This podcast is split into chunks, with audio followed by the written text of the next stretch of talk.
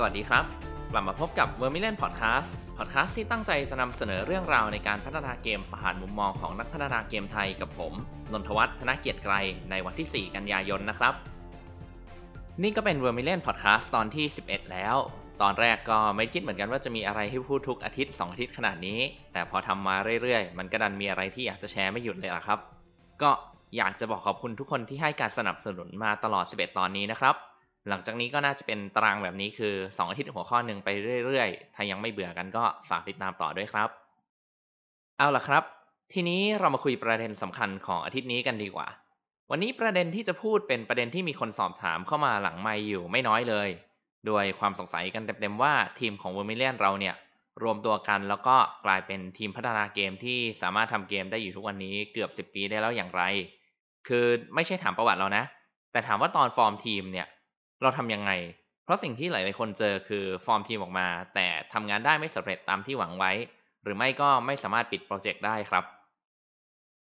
วันนี้เลยอยากจะมาเล่าสู่กันฟัง แล้วก็ตอบคำถามเหล่านั้นสำหรับผู้ที่มีใจอยากจะมีทีมพัฒนาเกมเป็นของตัวเอง ไม่ว่าคุณในตอนนี้จะพัฒนาเกมเป็น หรือแค่มีงบมีเงินอยากจะเข้าสู่วงการนี้ ผมหวังว่าพอดแคสต์วันนี้ ปัญหาที่เจอและแก้ไขได้ในการฟอร์มทีมพัฒนาเกม จะเป็นประโยชน์กับพวกท่านทั้งหลายนะครับ เชิญรับฟังครับ ก่อนอื่นเลย ผมอยากจะให้ลองนึกถึงตัวเราเอง หรือกลุ่มเพื่อนที่มีความคิดแบบเดียวกับเราว่าจะสร้างเกมเนี่ยว่ามีเงินทุนไหม มีความสามารถ มีฝีมือ มีความรู้ในระดับไหน เสร็จแล้วก็ทำมันออกมาเป็นกราฟครับ ถ้าใครดูอยู่ทาง YouTube ก็จะเห็นรูปตารางสี่เหลี่ยมขึ้นบนหน้าจอเนาะ ถ้าใครฟังอยู่ก็ให้ลองนึกภาพว่ามีลูกศรออันนึงเขียนว่าเงินทุนชี้ขึ้นไปข้างบน อีกอันไขว้ชี้ไปทางขวาว่าความสามารถก็แล้วกันครับ น่าจะนึกภาพตามกันได้นะครับ เอาล่ะ เมื่อได้มาแบบนี้แล้ว ผมก็ขอแบ่งคนออกเป็น 4 กลุ่มก่อนเลย คือกลุ่ม A คนที่มีเงินทุนแต่ขาดความสามารถขาดสกิล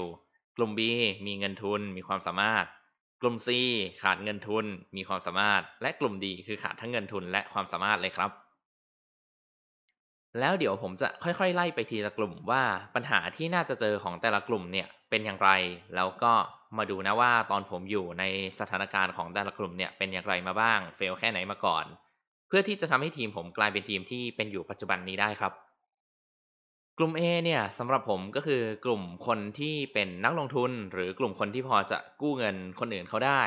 มีเงินแล้วก็มีความกระหายอยากจะทำเกมที่ตัวเองฝันไว้ หรืออาจจะแค่อยากทำธุรกิจสายเกม เพราะเห็นว่าธุรกิจเป็นธุรกิจที่น่าลองเล่นดู ทางออกที่ดูจะชัดเจนที่สุดก็คือ จัดจ้างทีมงานที่ทำงานได้อยู่แล้ว หรือจ้างคนเก่งๆมาร่วมทีมใช่ไหมล่ะครับ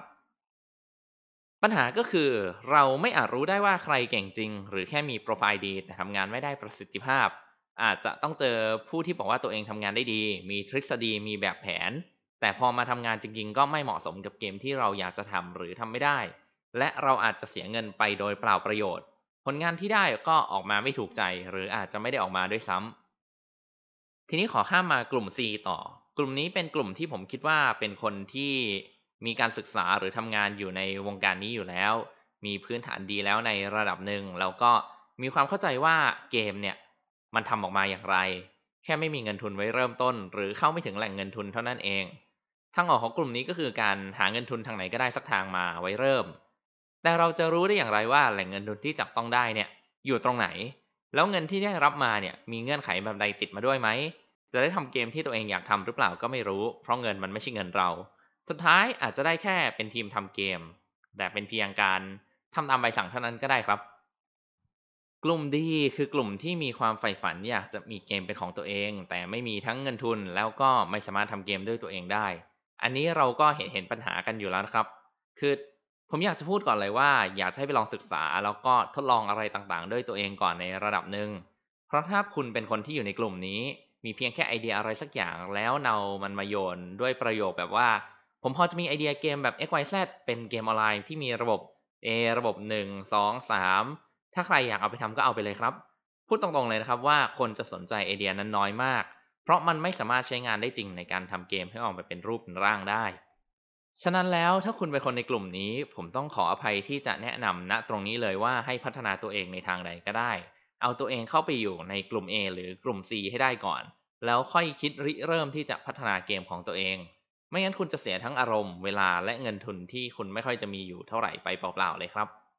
ทีนี้กลับมาที่กลุ่ม B กลุ่มที่มีโอกาสที่จะสำเร็จมากที่สุด กลุ่มที่มีเงินทุนเพียงพอที่จะพัฒนาเกม มีความรู้มีฝีมือที่จะทำได้ด้วยพวกเขาเอง ซึ่งแน่นอนมันอาจจะออกมาดีหรือไม่ดีขายได้หรือไม่ แต่ก็อย่างน้อยเกมมันก็ออกมาเสร็จสิ้นกระบวนการพัฒนา ในวันนี้เราจะโฟกัสกันที่กลุ่ม B นี่แหละครับ ว่าถ้าหากเรามีเงินทุนในระดับหนึ่งแล้วก็มีความรู้เกี่ยวกับการพัฒนาเกมเนี่ย เราจะทำอย่างไรให้โปรเจกต์ของเราไม่ล่ม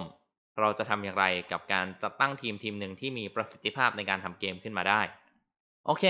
ผมขอเล่าก่อนละกันว่าผมแล้วก็ทีมผมเนี่ยเคยอยู่ในสถานการณ์ของกลุ่ม A และกลุ่ม C มาแล้ว และตอนนี้ผมถือว่าตัวเองอยู่ในกลุ่ม B นะครับ ทีมของผมเกิดมาเมื่อประมาณ 10 ปีที่แล้ว ผมตอนนั้นยังเป็นนักศึกษาอยู่ แต่ผมได้มีโอกาสไปเจอกับทีมพัฒนาเกมทีมหนึ่งทีมเล็ก ๆ ตอนนั้นทั้งผมทั้งทีมนี้ทำงานร่วมกันในบริษัทแห่งหนึ่งที่ผมมีหุ้นส่วนอยู่ ก็ผมเนี่ยมีการกู้เงินญาติมาจำนวนหนึ่งมาทำไอ้บริษัทนั้นกับเพื่อน แต่มันไม่ work ซึ่งแน่นอนผมยังพอจะมีเงินอยู่บ้าง เป็นเงินเก็บแล้วก็เงินกู้ญาติของผม ก็เลยชวนไอ้ทีมพัฒนาเกมที่ว่านี่แหละ ออกมาพัฒนาเกมของตัวเองกัน ตอนนั้นผมอยากทำแบบจริงจังเลย สรุปว่าผ่านไปแป๊บเดียว เงินหมดตั้งแต่ปีแรกเดือนแรก ๆ เลยครับ คนในทีมหลายคนต้องรับงานนอกหาอะไรทำเพิ่มเติมนอกเหนือจากงานพัฒนาเกม เพื่อเอาให้บริษัทมันรอดก่อน ปัญหามันเกิดมาจากการที่เราคิดไว้ว่าพวกเราเนี่ยมีความสามารถเราควรจะจ่ายเงินให้เท่า ๆ กับที่บริษัทเอกชนทั่วไปจ่ายให้แต่ละคนได้ ก็คือเท่าๆเรทสากลเรทมาตรฐานเลยนั่นแหละ พนักงานทีมงานของเราถึงจะมีใจมีไฟอยากทำงานอยู่ร่วมกันจนเสร็จได้ แต่นั่นเป็นความคิดที่ผิดมหันต์เลยครับ เพราะการที่ผมทำแบบนั้นกลายเป็นว่าผมที่ไม่รู้เรื่องเกี่ยวกับการพัฒนาเกมมากมาย วางแผนอะไรไว้เนี่ย มันแทบจะผิดพลาดหมดเลย ยิ่งเราไปทีมใหม่ที่ขาดประสบการณ์เนี่ย งานที่ควรจะเสร็จก็ไม่เสร็จ งานบางอย่างที่คิดว่าทำได้ก็ทำไม่ได้ เวลาที่ใช้ไปก็แทบจะทั้งหมดเลย ก็เหมือนการจ่ายเงินเดือนให้ทีมงานให้เพื่อนๆเราเนี่ยได้เรียนรู้อะไรสักอย่างเลยแหละครับ ซึ่งพอมันเป็นแบบนี้ไปเรื่อยๆ เราก็คิดว่ามันไม่ไหวว่ะ ทุกคนก็เลยต้องมานั่งคุยกันว่าจะเอาอย่างไรต่อ ก็เหลือแค่สองช้อยส์คนที่ไม่ไหวก็ลาออกจากบริษัทไปหางานอื่นทำกัน กลุ่มหลักก็ยินยอมที่จะลดเงินเดือนตัวเองลงเหลือในระดับที่เราหามาได้เกิน ใครมีเงินเก็บไม่รับเงินเดือนได้เลยก็ไม่รับไปเลยครับ ซึ่งพอยต์มันอยู่ตรงนี้ สิ่งที่ผมอยากให้คิดไว้เลยอย่างแรกเนี่ยคือหยุดคิดว่าตัวเองต้องได้รับเงินเดือนสมน้ำสมเนื้อกับความสามารถของเรา มันไม่ใช่ครับ ถ้าอยากได้แบบนั้นเนี่ย เราไปทำงานเอกชนบริษัทอื่นก็ได้ แต่นี่คือเราทำของเรา เราอยากให้บริษัทให้ทีมให้เกมของเราเนี่ยไปรอดให้มันเสร็จ เราก็ต้องเอาความอยู่รอดนำมาก่อน แล้วก็การเซตเงินเดือนตัวเองสูงๆมันไม่ใช่ทางที่จะทำให้เราอยู่รอดได้เลย คือตัวคุณน่ะตัวเราเนี่ยอยู่รอด แต่บริษัทของเราจะอยู่รอดไหมอันนี้อาจจะไม่ เราอาจจะคิดแค่ว่าเงินเดือนก้อนนั้นคือการการันตีว่าถ้าเราเฟลเราก็ไปต่อได้ แต่ในความคิดผมนั่นหมายความว่าเราไม่มั่นใจในผลงานของตัวเองเลย เราก็เลยต้องหาทางรอดแบบนี้ไว้ครับ ต่อมาเลยคือเรื่องของ passion การพัฒนาเกมมันคือความฝัน มันคือความอยาก ความกระหาย แต่ถ้าเราทำงานตามอารมณ์ตาม passion ไปเรื่อยๆ เนี่ย มันก็จะมีวันหมด มีวันที่เราขี้เกียจที่จะทำงานอยู่ด้วยใช่ไหมล่ะ แล้วถ้าวันแบบนั้นมันมีบ่อยๆ กับหลายๆคนในทีมก่อตั้งทีมพัฒนาเนี่ย งานมันก็ไม่เสร็จครับ เราเลือกที่จะมาเดินทางสายนี้แล้ว เราฟอร์มทีมพัฒนาขึ้นมาแล้ว เราควรต้องทำงานให้มันเป็นงานจริงจังไปกับมัน มีจังหวะการทำงานที่ทำเรื่อยๆ ไม่หยุด ไม่ว่าเราจะอารมณ์ดีหรือไม่ก็ตาม งานมันไม่รอเรา แต่ก็ไม่ใช่ว่าให้ทำงานแบบไม่พักนะ คือทำไปตามจังหวะตามเพสของมันนะครับ เงินเราก็จะไม่หมดลงไปทุกวัน คือเหมือนที่ผมเคยบอกไว้ว่าค่าใช้จ่ายหลักของบริษัทเนี่ยก็คือเงินเดือนก็คือค่าเวลานี่แหละ สิ่งนี้ทำให้เราต้องทำให้ทั้งทีมรับรู้มันด้วยครับ ถ้าเราเริ่มมากับเพื่อนหลายๆคน คนทุกคนมีความสามารถแต่ไม่สามารถนำมันออกมาใช้ได้อย่างเต็มที่ ทีมก็จะขาดประสิทธิภาพไป ไม่ว่าคุณจะเป็นคนที่มีเงินมาจ่ายลูกน้อง หรือร่วมเป็นผู้ก่อตั้งก็ตาม ตรงนี้อยากให้คิดไว้ครับว่าให้ทำในรูปแบบบริษัทที่มีระเบียบ ถ้างานมันทำไม่ได้ หรือคนทำงานมันไม่มีอารมณ์ร่วม ก็ปล่อยคนที่มันไม่อยากทำงานไปเถอะครับ นอกจากนั้นการทำให้มันมีระเบียบให้เป็นรูปแบบบริษัทเนี่ยจะทำให้เราสามารถจัดจ้างจัดหาคนที่มีความเป็นมืออาชีพเข้ามา ร่วมกับบริษัทเราในเรทมาตรฐานได้ด้วย อันนี้ก็จะไม่นับรวมพวกโฟลเดอร์ที่เราชวนชวนมาเริ่มก่อตั้งกันนะ แต่ถ้าเราพอจะมีเงินทุนแล้วเนี่ย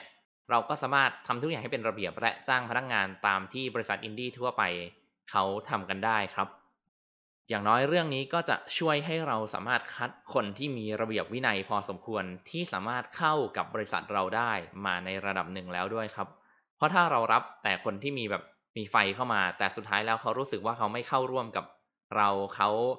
เข้ากับเราไม่ได้ เขาเข้าตัวทีมไม่ได้เนี่ย มันก็จะไม่เกิด ประโยชน์อะไรขึ้นมาครับ และอย่างสุดท้ายที่อยากจะพูดถึงวันนี้เลยคือ ทีมที่มีประสิทธิภาพต้องคุย และด่ากันได้ในระดับหนึ่งในเรื่องของงานครับ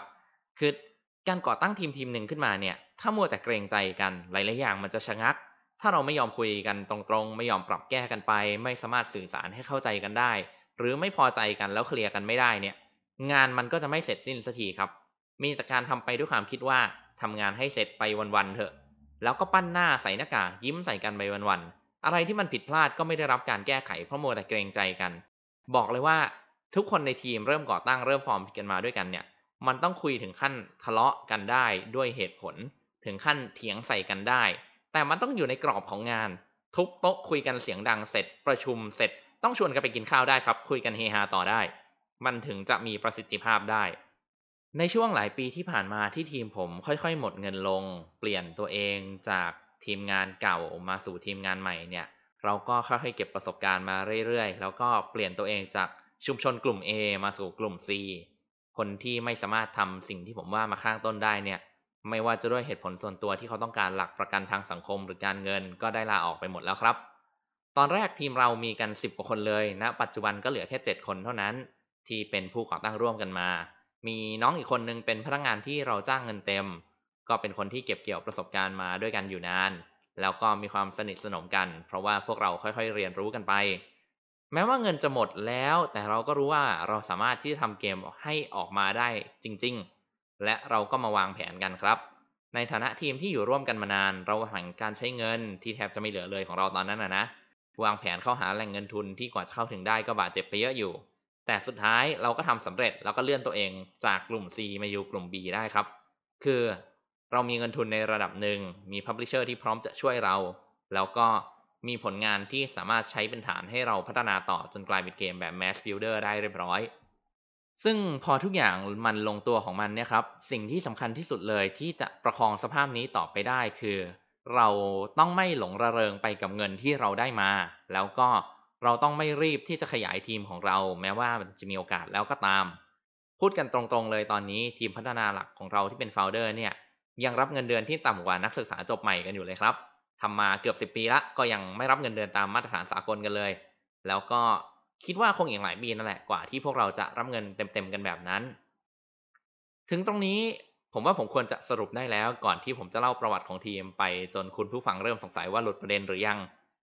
ก็ ตามที่กล่าวไปนั่นแหละครับ ลองตรวจดูตัวเองก่อนว่าอยู่ในกลุ่มไหน กลุ่มคนมีเงิน กลุ่มคนมีความสามารถ หรือเรามีทั้งสองอย่างแล้ว หากอยู่ในกลุ่ม A หรือกลุ่ม C เราจะผลักดันตัวเองไปให้มีสิ่งที่เราขาดได้อย่างไร